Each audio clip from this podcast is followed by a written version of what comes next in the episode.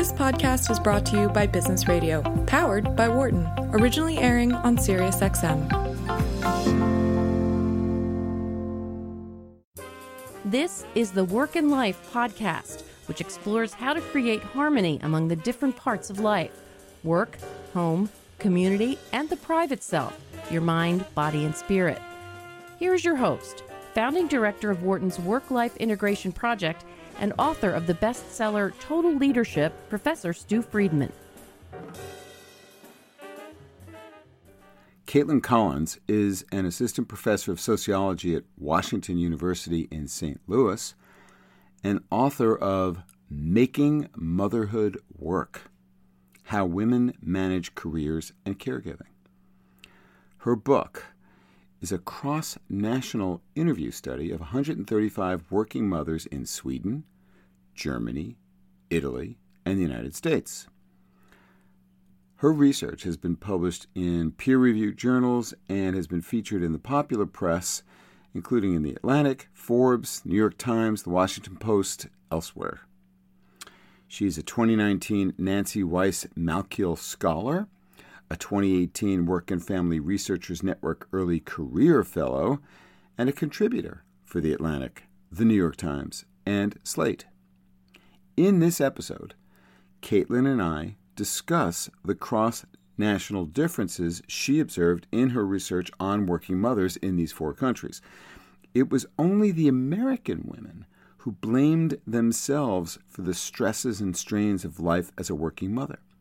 In other nations, women understood there were external constraints out of their immediate control that affected the stress they feel from conflict between work and the rest of their lives, and they expected the community, the society, the government to collectively invest in the essential tasks of caring for rearing the future generation of taxpayers, of employees, of people.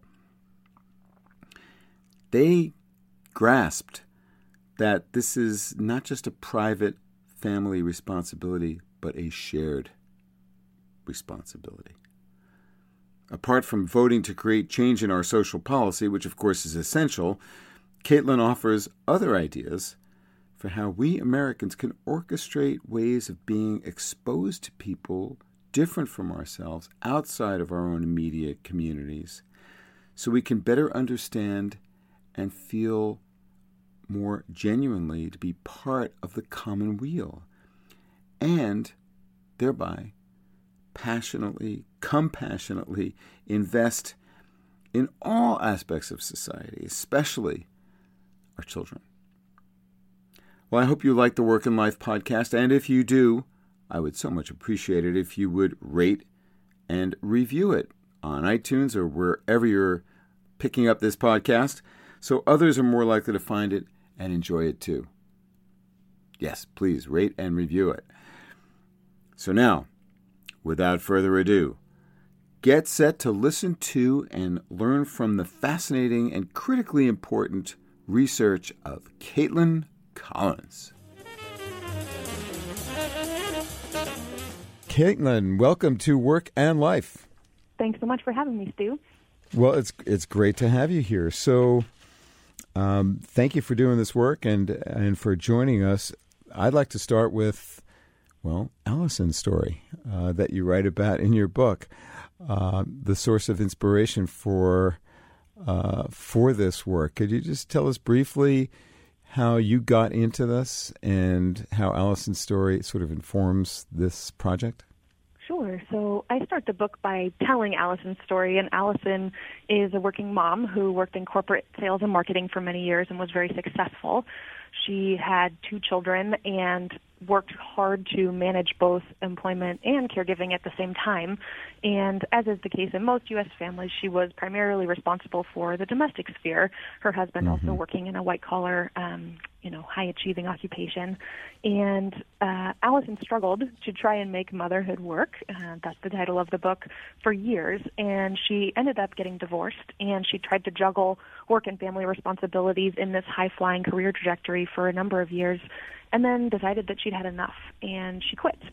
Uh, she ended up accepting a job as a consultant that was part time that lacked benefits, but Mm-hmm. that gave her the flexibility she wanted to be at home more with her children. A choice And- many m- women have had to make. You're exactly right. That I think too many women have had to make. And uh, I agree. And Allison is my own mom, which I disclose at the beginning of the book. So, spoiler for all of you, unfortunately, dear listeners. The problem in, in Allison's story in particular was this sense that she blamed herself for how difficult it was to manage employment and caregiving. And I thought to myself as a kid that there has got to be a better way for us to organize work and family life. And that's the motivation behind the cross national study. How did you know that she was blaming herself? Because she apologized a lot. Good, I like- wish that wasn't the case. I mean, she and I have had many conversations about this in the years since, but um, she apologized for things like um, taking us to McDonald's often for dinner, or eating pizza, or coming late to a soccer game, for example. Mm-hmm. And um, I thought my mom was extra wonderful for giving us McDonald's and pizza, and only in the years since did she tell me she felt guilty, like a bad mom. And I was like, oh, I mm. thought you were just extra special. Hmm. so it's this disconnect between our expectations of ourselves and what we're actually able to accomplish with 24 hours in a day that left moms like mine in the lurch, and that continues to be the case today. And that disconnect and the the attribution that she made to the source of the problem is is really at the heart of your project as as I understand it that is to say the the the attribution that it was her fault somehow Exactly right. And I knew that my mom blamed herself growing up because she apologized a lot, but when I began this project conducting interviews with working mothers in the the four countries that you mentioned, what became so painfully clear to me was that American mothers are unique in blaming themselves mm-hmm. for their work family conflict. Mothers in Sweden and Germany and Italy understood that there were external constraints that sometimes made it difficult for them for them to manage both work and family. and and so you you sensed that I guess in conversations with her since um, and also of course in the the interviews you did with American women that uh, that they don't have that same understanding. They somehow Absolutely. make a different inference as to you know where the problem should be solved. Exactly. And here in the U.S., we, we tend to think of families as a private and personal responsibility. Our welfare state model is based around this liberal idea that families can turn to the market to, to find solutions for their problems. And um, different Western wel- welfare states have, have gone about resolving the tension between work and family very differently.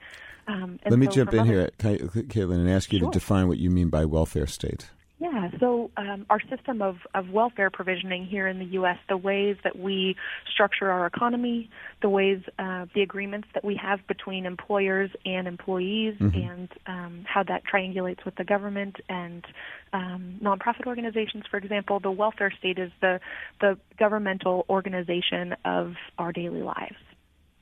Okay, so the way that's organized here, you were saying, hmm The way that's organized here is that we assume that families are a private responsibility. This means that folks are meant to turn to the market. So, for example, if you have a child, the idea is if you struggle to, to manage both employment and caregiving, you can turn to the market and pay for child care to provide for your child. And other Western countries, like those where I did interviews, have found different ways to collectivize this uh, responsibility for child rearing. And not only have they collectivized the labor, but also the expense of it. So here in the U.S. today, um, So by on average- collectivize, you mean that it is n- not so much an individual's responsibility as the shared responsibility of uh, groups or nation or you know, cities or, of or citizens, uh, of, of, of all members of a Mm-hmm. society, which is a really different way to understand our commitments to one another as community members and as fellow citizens of the U.S. So, can you briefly describe the field research that you did uh, uh, uh, in internationally and in the U.S. and what the important differences were? Sure. So I, I conducted interviews from 2011 to 2015 with working moms in Sweden, in Germany, in Italy, and here in the United States. Mm-hmm. And I wanted to get a sense for what it was like for them day to day to be a working mom in these countries that had very different cultural attitudes about men and women, about employment, and about caregiving, and also very different work family policies um, across the four countries. I wanted to see what it was like for women to navigate employment and motherhood in four different countries. And I should um, say that your study is unique in the sense that. Well, there have been cross-national comparisons, uh, you know, over the years, uh, looking at you know policy differences. You really were you dug into the experiences of people of working mothers in these in these different uh, national social contexts, and we're able to talk to them and, and hear the, the, the you know in depth the nuances of their stories, and that's I think one of the important contributions that you've made here. Do I have that right? Exactly. Thank you, Stew. I think I wanted to be able to hand something uh, like this book to someone like my mom mm-hmm. and say, "This is what it's like somewhere else. Can we envision a world for ourselves here that is better and more just and less hectic mm-hmm. and more enjoyable. Um, mm-hmm. And so the impetus for the project started with talking to women like my mom in other places to see what it's like for them to balance work and family in these very different contexts. All right, so let's lay it out as you do in the book, uh, but obviously we're not going to be able to get into all the detail here. But uh, can you can you give us sort of the the gist of what you discovered about the variations across these these four nations? Yeah, so the major takeaway is that I learned that what mothers want and expect when it comes to combining work and family differ a lot across these four countries. And the social context plays a really big role in shaping what women can envision as possible and mm-hmm. desirable for themselves. Hmm. So, in a country like Sweden, women wanted and expected to be able to work full time outside the home while also being deeply involved in the daily lives of their of their family and their children. Um, that is not an expectation that women everywhere held. So women there, for example, in Sweden, would laugh when I use the phrase "working mother" out loud. Um, they would say that doesn't even exist in Swedish. There's no translation because, of course, you're a working mom. They're completely compatible identities. Mm. And American moms would laugh at that idea, right? Because they feel competing here. Hmm. Um, well, it's almost like in America, the word "working father" seems like. Uh, uh, like uh, a, a phrase that doesn't make sense because it's assumed that the father would be working right? Exactly right. We we assume that men with kids are breadwinners, and that moms or women with kids um, may be breadwinners, but are primarily committed to raising their kids. All right. So the term "working mother" was just like a nonsensical term to the Swedish people you spoke to. Exactly right. They really did laugh when I used that phrase out loud because it's expected that women work and raise kids at the same time. And in fact, men and employers and the government support them in those endeavors. Um, men tend to participate heavily in the domestic sphere, and there are a, a host of policies available for, for mothers in Sweden and for fathers to enable them to balance both work and family in ways that they found highly satisfying. What are the most important of those? Whew, what are the most important of those? They have a gender neutral paid parental leave. Mm-hmm. Um, they offer 480 days to parents. Um, and the intention is that that's divided equally between men and women if they're in a heterosexual partnership. 480 days, people. Did you hear that? And not only is it 480 days due, it's paid out at 80% wage replacement, and in most cases as the result of collective bargaining agreements, because most Swedes are unionized, they in fact get paid up to 90 or 100% of their wages during those 480 days. Wow. So I'm going to ask you later in this conversation, Caitlyn, why you're not living in Sweden, but we're going to get back to that. um, Sounds good. unless, unless indeed you are planning to emigrate. Uh, I'll, I'll, be there this summer, but not with the intention of moving. Just right, visiting right. colleagues and friends. all right, but it's we're, we're, here to make change happen in America. That's exactly. that's kind of the purpose of this show at some level, uh, and you're going to help us with that. So, yes, uh, you know, we and we've talked about the cross national comparisons with respect to f- family and medical leave here, but you're you're putting it in very stark terms. 480 days paid. Exactly right. And the important thing to note about the Swedish leave system is that you can use those leave days flexibly anytime up until your child is eight years old. So if you want to work three days a week for a number of years and take two days a week of parental leave, you are welcome to do that. It's your legal right to use mm-hmm. those days flexibly. And fathers use those days too? Absolutely. So um, Sweden was the first country in the world in 1974 to implement paid parental leave to both parents, mm-hmm. and um, virtually all men in Sweden take it these days. Women still take more, uh, a greater share of those 480 days than do men, but in fact, the Swedish government is so invested in the idea of gender equality that from 20, 2008 to 2016, the Swedish government offered a gender equality bonus, which was literally a monthly check that couples would get in the mail if they split their leave days equally. The more equal they split them, the more money they got in the check. Wow. So there's a direct financial incentive for uh, for um, people who are raising children together to share that responsibility. Now, I have to tell you, Caitlyn, you know, I've been in this uh, in this field for a long time, and I helped to organize a conference. Uh, it must be almost thirty years ago now. We had some some people from Sweden, uh, and I was speaking with a few of the men, mm-hmm. and this is late '80s, early '90s. Things were different then. Yeah. Uh, which is an important point of reference, and I'm sure you know this because you know things have changed since then. Because what those guys were telling me, one of them said, "Well, for me to take leave and to be at home raising my child, it's kind of almost the same as wearing women's underwear." I mean, that's what he said. I'm quoting. Mm-hmm. Like it was a feminization of of his you know social role in the world, and he was that was stigmatized. Mm-hmm. That has according to your research and others we've we've heard about, has radically changed. I wonder if you, in your in your study, were able to discern, uh, you know, what what caused that shift over these past few decades. Great question, and this is really at gets to the crux of so much of the, the research on this topic that I find fascinating. It's this question of the intersection of our of our cultural attitudes with policies, mm-hmm. right? So in Sweden, they implemented a policy that sort of tugged the cultural attitudes in a progressive direction. Mm-hmm. They implemented a policy that seemed perhaps a bit fantastical at the time, but then they incentivized men financially to take advantage of this this new policy provision. And it's the that incentive that I think made it seem more culturally acceptable for men to take the leave.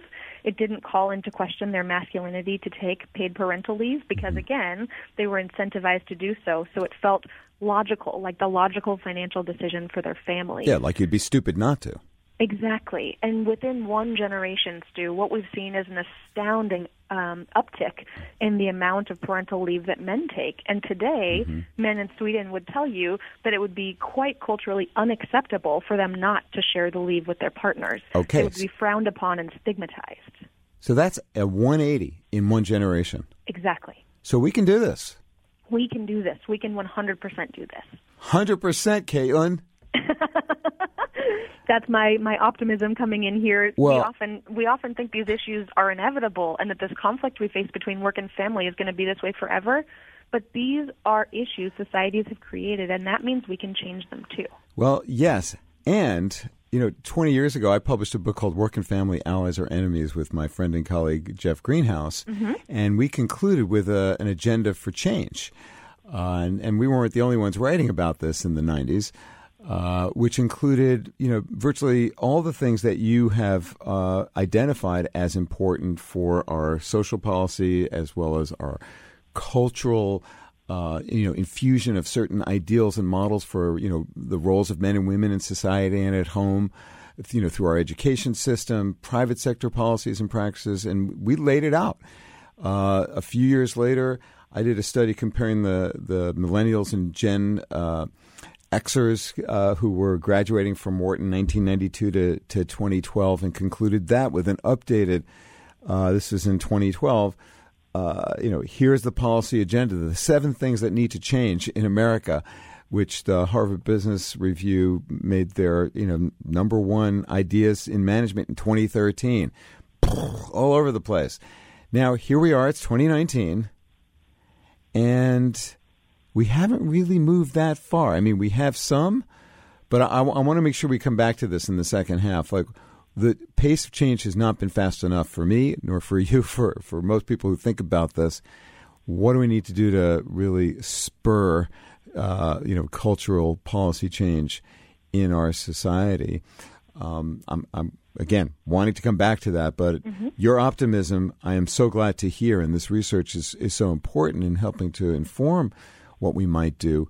Let's move to what you learned from the Germans and the Italians that uh, that helps to inform the picture here at home and internationally. Yeah, so Germany is an interesting case. I did interviews in both former East Germany and also in Western Germany. Mm-hmm. And what I learned is that these really progressive policies that perhaps on paper um, would be the envy of most American moms. Uh, what I learned is that when these progressive policies are enacted in a traditional cultural environment, one that really values um, moms staying at home with kids for the first few years of their lives mm-hmm. while dads work outside the home, when women took advantage of those policies that, for example, um, enabled them to go back to work quickly um, or perhaps um, enroll their child in a daycare facility when they were still quite young, women were really stigmatized for it. And in the German language, they actually have a word for this. Um, mm-hmm that women taught me, and that, that word is Rabenmutter, or raven mother, a selfish mom who flies away from the nest to leave her kids all alone while she pursues a career. Wow. And women felt really stigmatized for this. These were ambitious women who were highly educated, and they, they had goals for themselves professionally sure. that when they took advantage of those policies, they ended up feeling like bad mothers as a result. And that to me was a great example of this disconnect between policy and culture that really left some moms in the lurch. So this was West and East Germany? Uh, Western Germany more so. We have much more progressive um, cultural attitudes about maternal employment in, in former East Germany because of its socialist history. So it's more likely that women will feel supported culturally, like not stigmatized for them to be employed? Exactly. That's exactly right. So in the 40 years that former East Germany occupi- uh, operated as its own independent country in the aftermath of World War II, maternal employment was more or less required. And moms were expected to work most, mostly full time outside the home. Mm-hmm. They had a socialist system of childcare where kids entered daycare at roughly six to eight weeks years old, uh, six to eight weeks old, and moms returned to work while still being mostly responsible for uh, housework and and caregiving. And so today, former East Germany maintains this legacy of near full female employment and near full employment amongst moms. And they didn't really experience a whole lot of stigma for working outside the home. But because after the country reunified uh, in 1989, mm-hmm. these West German policies were were um, imported to former East Germany, and suddenly overnight, women were asked to stay home. They were encouraged to leave the, the workforce and remain at home, and this created why? a huge cultural I'm, I missed that. Women. Can you say why? What was the motivation for that? Uh, the former East Germany had no choice because uh, Western Germany, their infrastructure, their laws, their social institutions were now applicable to the entire country. No longer applicable were any of the socialist policies that had defined the GDR for 40 years. So once the country reunified after the fall of the Berlin Wall, uh, what we see is the country reunified under West Germany's policies and right. laws. And that meant that women in East Germany were now no longer supported. Exactly, or, their... or were supported for working outside the home. They were supported for hmm. staying at home. Um, but these women had grown up thinking that it was normal and common and acceptable and, in fact, encouraged to work outside the home as a mom. Wow. And now, suddenly, overnight, they were being told, no, no, good mothers stay at home. And here is three years of parental leave for you to stay home in order to fulfill that ideal. Three years. Three years. That's the standard in Germany now? Uh, that was the standard in Germany for many decades, up until um, the mid 2000s, mid to late 2000s, when the German government initiated a dramatic shift in their policies to what now looks like a Scandinavian model, much more similar to Sweden, mm-hmm. because the government was very worried about uh, low rates of fertility and low rates of employment, um, especially among skilled laborers. So they wanted more women to work and they wanted people to have more babies. And what we know is that when you implement progressive work family policies, more robust sets of them that enable people to balance work and family more compatibly, what you get is an increase in fertility and an increase in mothers' labor force participation. So, with that instrumental rationale, they instituted sweeping changes that have been implemented in the mm-hmm. past decade or so. And what's what's the current state of play in Germany? Great question. So the policies now on the books look like Sweden, essentially. Mm-hmm. Uh, this meant the creation of many hundreds of thousands of places in childcare facilities because in Germany, uh, children were only guaranteed a spot in a public daycare facility from the age of three and above Mm-hmm. until these policies were initiated, and they now are guaranteed a spot at the age of one. And so, again, this meant the creation Okay. of many hundreds of thousands of new spots for kids. Mm-hmm. Um, and they shortened parental leave to one year from three, which was a dramatic change as well. Mm-hmm. And what I what I found is, especially in the Western German cases, again, that women really felt like they were kind of on rocky terrain. They had what now looked like a progressive set of policies, but uh, kind of traditional cultural attitudes that still said that they were a raven mother if they went back to work. And so um, this progressive policy enactment in the traditional cultural environment of Western Germany really left moms feeling stigmatized if they left the home to go to work, and then at work, stigmatized for not being home with their kids. So it was sort of a lose lose. Caitlyn, uh, you gave us a, a great summary of what you found in Sweden, in Germany. You also studied working mothers in Italy. What's the story there? Oh, working moms in Italy are stressed to the max, and they think that they are more stressed than any moms anywhere. Um, I would beg to differ because they have more policy supports than American moms do, but they also face really unreasonable expectations in the workplace for being fully committed to the job. And at home, they face more or less the full responsibility for domestic work and caregiving, and they really feel stressed to the max and what stood out to me the most amongst Italian moms is how frustrated they felt at the federal government for its lack of support for their day-to-day responsibilities. It was this anger and frustration that they explained to me time and again that really stood in contrast with American moms who again didn't ever mention for the most part a role for the government in helping resolve their work family conflict whereas Italian moms thought they had a big role to play and weren't doing enough to help them. Hmm. And so, their expectation, how would you summarize it? Italian moms wanted to seamlessly combine work and family in ways that they perceived their European neighbors to be doing, like those in Germany and Sweden. Wow. They knew that it was possible because they had neighbors making it happen. Hmm, The proximity of the other models made it more salient for them, I guess. Exactly, exactly right. So they saw alternative possibilities, and given that they saw that things in their mind looked quite uh, quite improved in these other countries, they thought the government should doing a should be doing a much better job of supporting them. So women were frustrated by the parental leave system, the child care system, the lack of flexibility on the job, the lack of understanding for family responsibilities in the workforce, and again these unreasonable work expectations. What is the deal in terms of parental leave in Italy?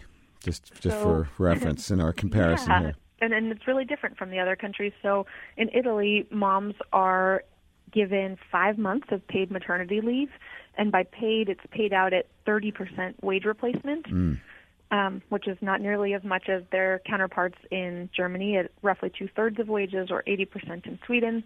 And they can take this leave either two months before having a kid and three months after, or one and four.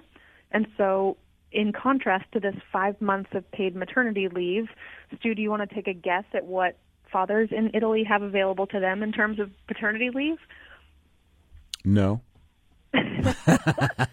Uh, up until 2013, they got nothing whatsoever. And in 2013, Italy implemented one mandatory day of paid paternity leave. You're going to take off a day when you could be working? Come on, guys.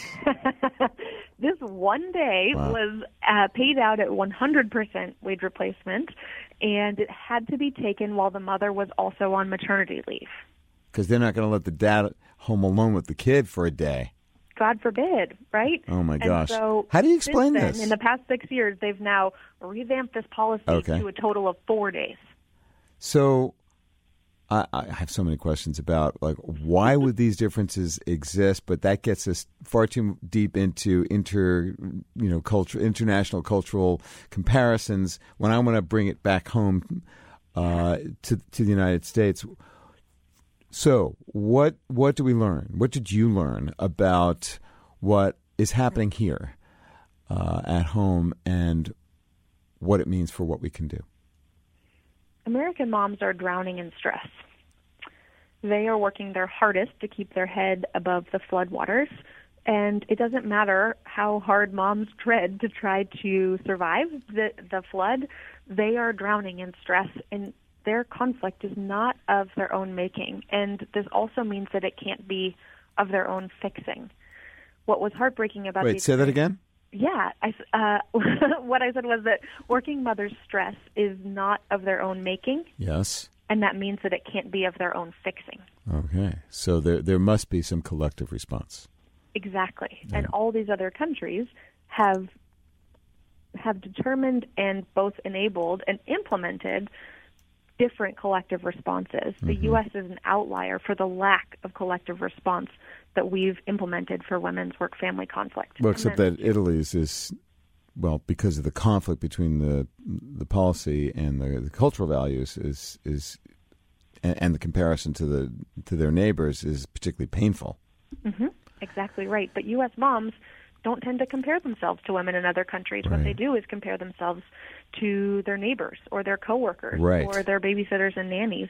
And when moms got any support whatsoever here in the U.S., they told me that they felt abundantly lucky or grateful or privileged. Mm. And that is really powerful because the European women talk about those policy supports as rights. They are not privileges, they are something they have a right to, that they are entitled to. And I really think we have to shift the cultural dialogue here in the U.S. to talk about things like maternity leave, paternity leave, flexible schedules, job security. We need to talk about these things as rights for working parents and not as privileges. Okay. And your phrase, uh, work life or work family justice, gets right to that. But again, now I want to return to you know my perspective on the, the history, the recent history of this movement. Mm-hmm um, which you know you and I are both part of at different different ends of the of the the historical spectrum here. Um, probably thirty years older than you, if not more. um, you, we've been at this for a while, Caitlyn. So what's what's different now? I mean, I have seen, and you know, of course, of you know, there has been some movement towards uh, you know better in the in the private sector. Um, parental leave policies, family medical leave policies, particularly in the high end, you know, financial services, technology. But there's there's movement and and more egalitarian policies that encourage both men and women, and states and cities. Of course, have been advancing family and medical leave um, policies uh, now at, at, a pretty rapid clip these last few years. Uh, n- nothing even close to the Swedish or German models. Not even close in terms of you know the amount of time and the amount of pay. But there has been some some movement. What is going to speed the plow? Well, I would say that I agree. We have reason for hope and optimism.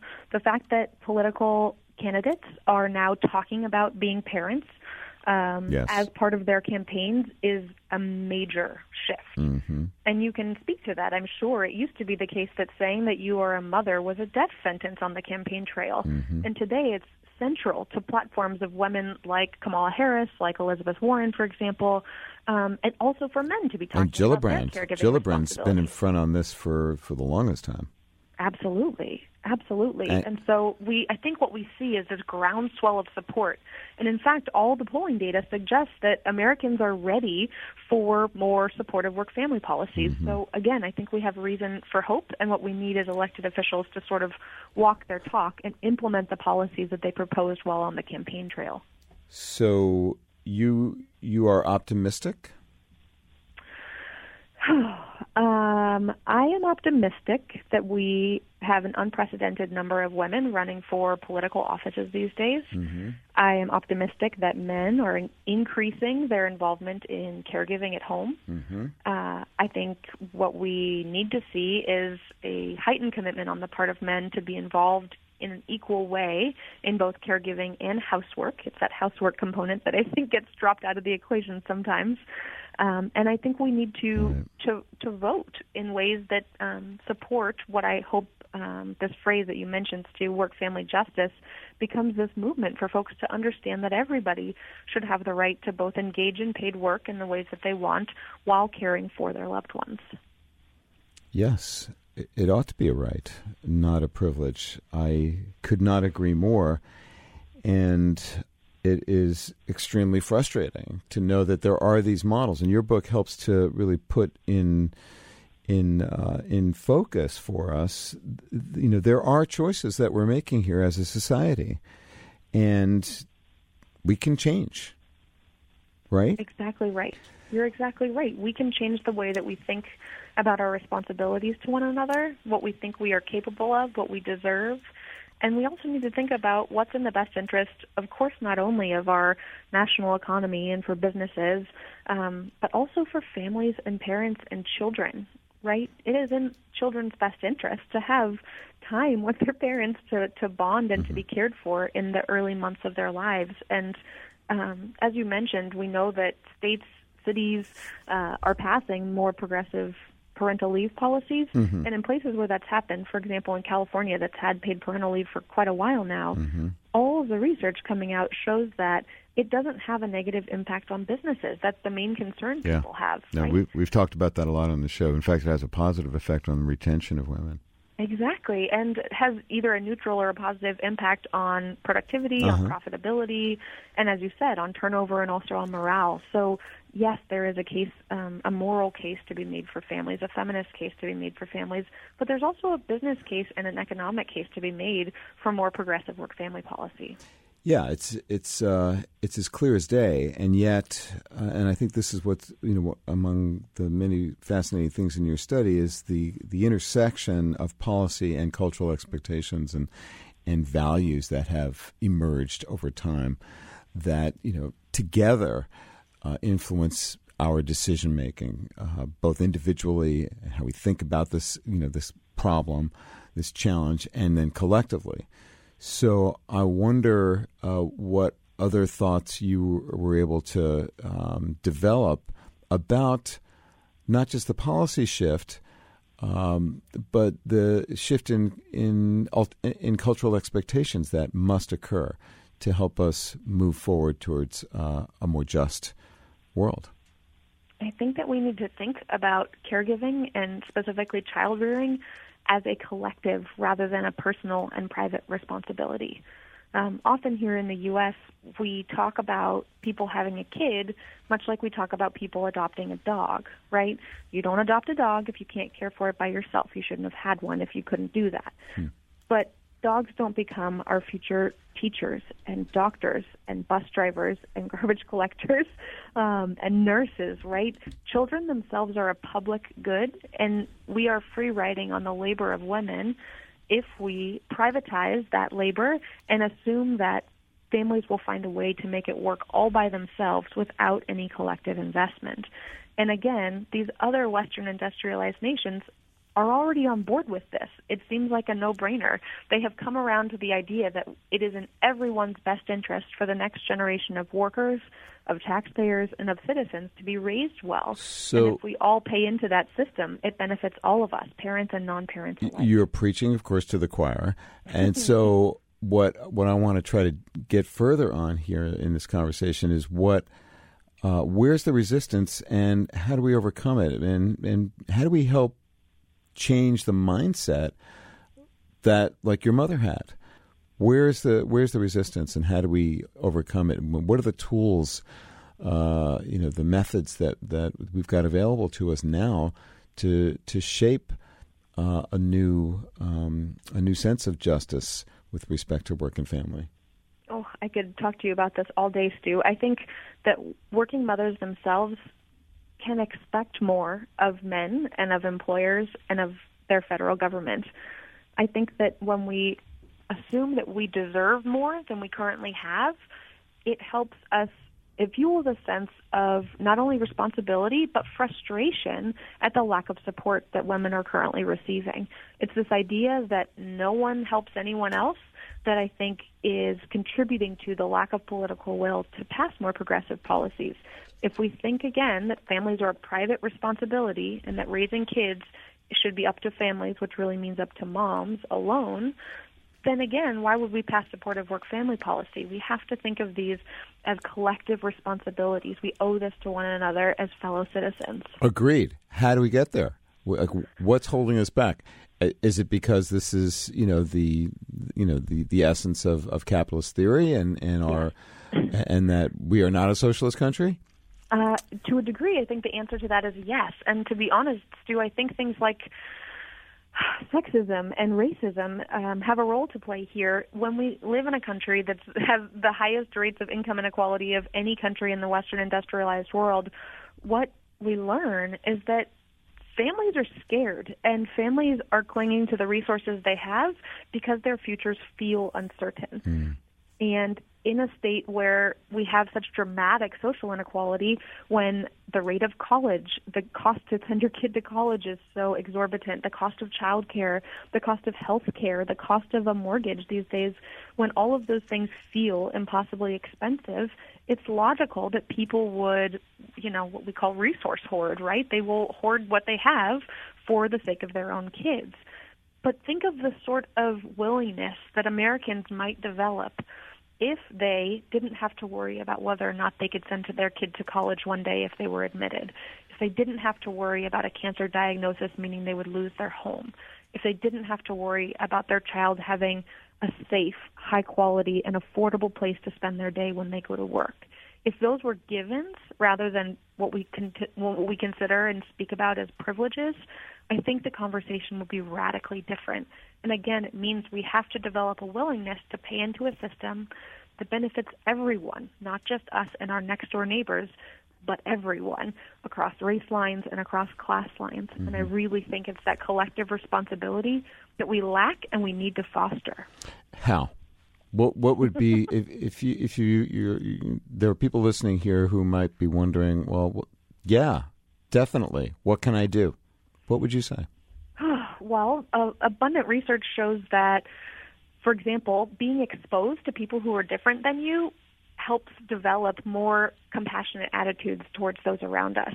Um, so, for example, folks who were vehemently against uh, gay marriage legislation, um, once they were introduced to, for example, a neighbor or a coworker who identified as gay or lesbian or bi or any other um, sexual minority, they realize that in fact, hey, that person's just like me. They live on the same mm-hmm. street I do, they drive on the same roads I do, send their kids to the same schools, walk into the same building every day for work people develop compassion and understanding when they are exposed to people who aren't exactly like them. Hmm. And so, um, you know, sending your kids to diverse public schools rather than private schools sometimes, um, hmm. exposing yourself to radio shows that are different from the ones you listen to day to day, um, traveling in parts of, of the city you live in that aren't, um, you know, solely in your neighborhood, visiting restaurants, cafes, music events, um, you know, volunteering in places that are very different from where you live.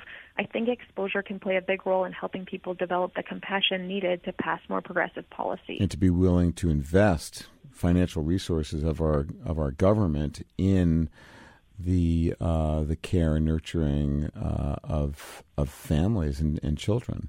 Exactly. A rising hmm. tide lifts all boats, right? And what else would you suggest to people as uh, courses of action that they might take, and particularly working mothers who are listening? What, what's your best advice for them?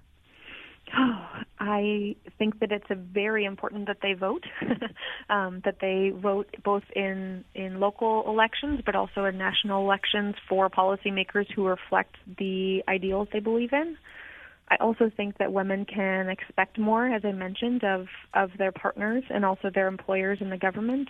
Uh, if listeners of the show are in positions of power within their organizations, I think they can do a couple of things. I think that they can um, fight for or advocate for more progressive work family policy supports like uh, parental leave, like lactation rooms, like the ability to adopt a flexible schedule or telecommute on occasion um, they can advocate for those because they occupy a more secure employment position within the organization, and they can role model the use of those policies when they are available. So that's one difficulty, right? As you mentioned, a lot of workplaces these days, especially in the upper echelons of our labor force, do have these policies, but sometimes workers are afraid to use them because they are stigmatized or marginalized as a result. Yes.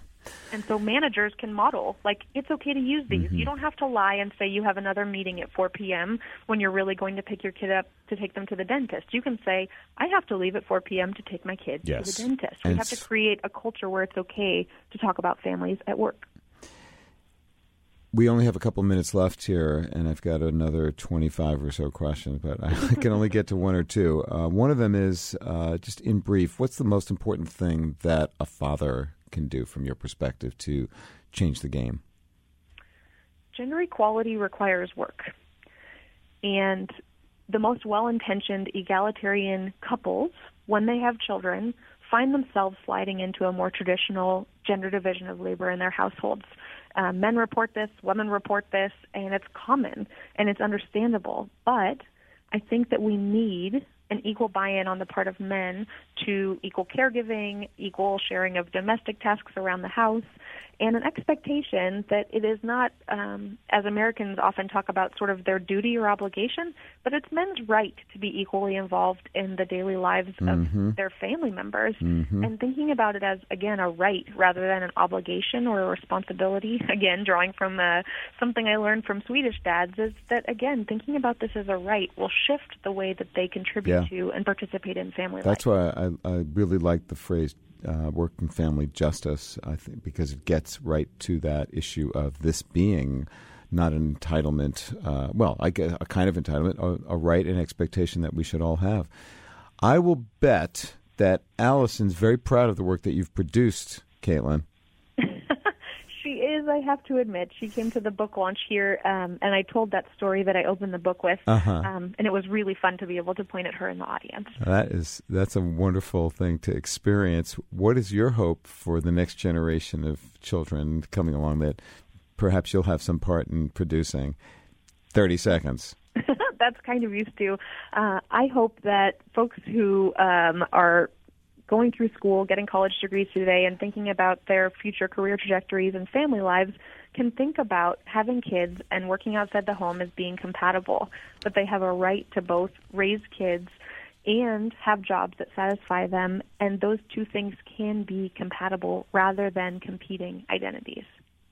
They can be and they should be and they must be if that's what if that's what's desired. Not everybody wants it, of course, or should be doing mm-hmm. the work of child rearing. But for those who who desire that, they ought to have uh, and they do have the perfect right to make that happen. There's there's much to be done here, and I'm glad that you are among the force of people who are helping to propel us forward. Caitlyn, it gives me uh, a greater sense of hope and optimism about the future. Um, how can people find out more about the work that you're doing and f- find ways to support it? Thank you. I have a website, CaitlynCollins.com, or you can find me on Twitter. My handle is Caitlyn M. Collins, and I'm happy to continue the conversation with anyone interested. There's one more question I've been asking everybody this year, 2019, the year of accountability in my aspiration uh, for our country. What do you personally do to hold yourself accountable for living according to your values? Oh, what do I do to hold myself personally accountable? Yes. Um, well, I have accountability partners, to be perfectly honest with you. Please. Um, those are colleagues. That's my um, ever loving feminist partner, Bennett. Um, and that's also with my parents, with my neighbors, um, by setting concrete goals for myself and then holding them accountable to them, to their goals, and to help have them uh, try and hold me accountable to mine as well. Yeah, because none of us can get things done that matter in our lives without the support of other people, right? Exactly right. And we need those not only at work, but also at home and in our communities. Yes, a compassionate world uh, is what we can all seek to engender because everybody needs the support of other people.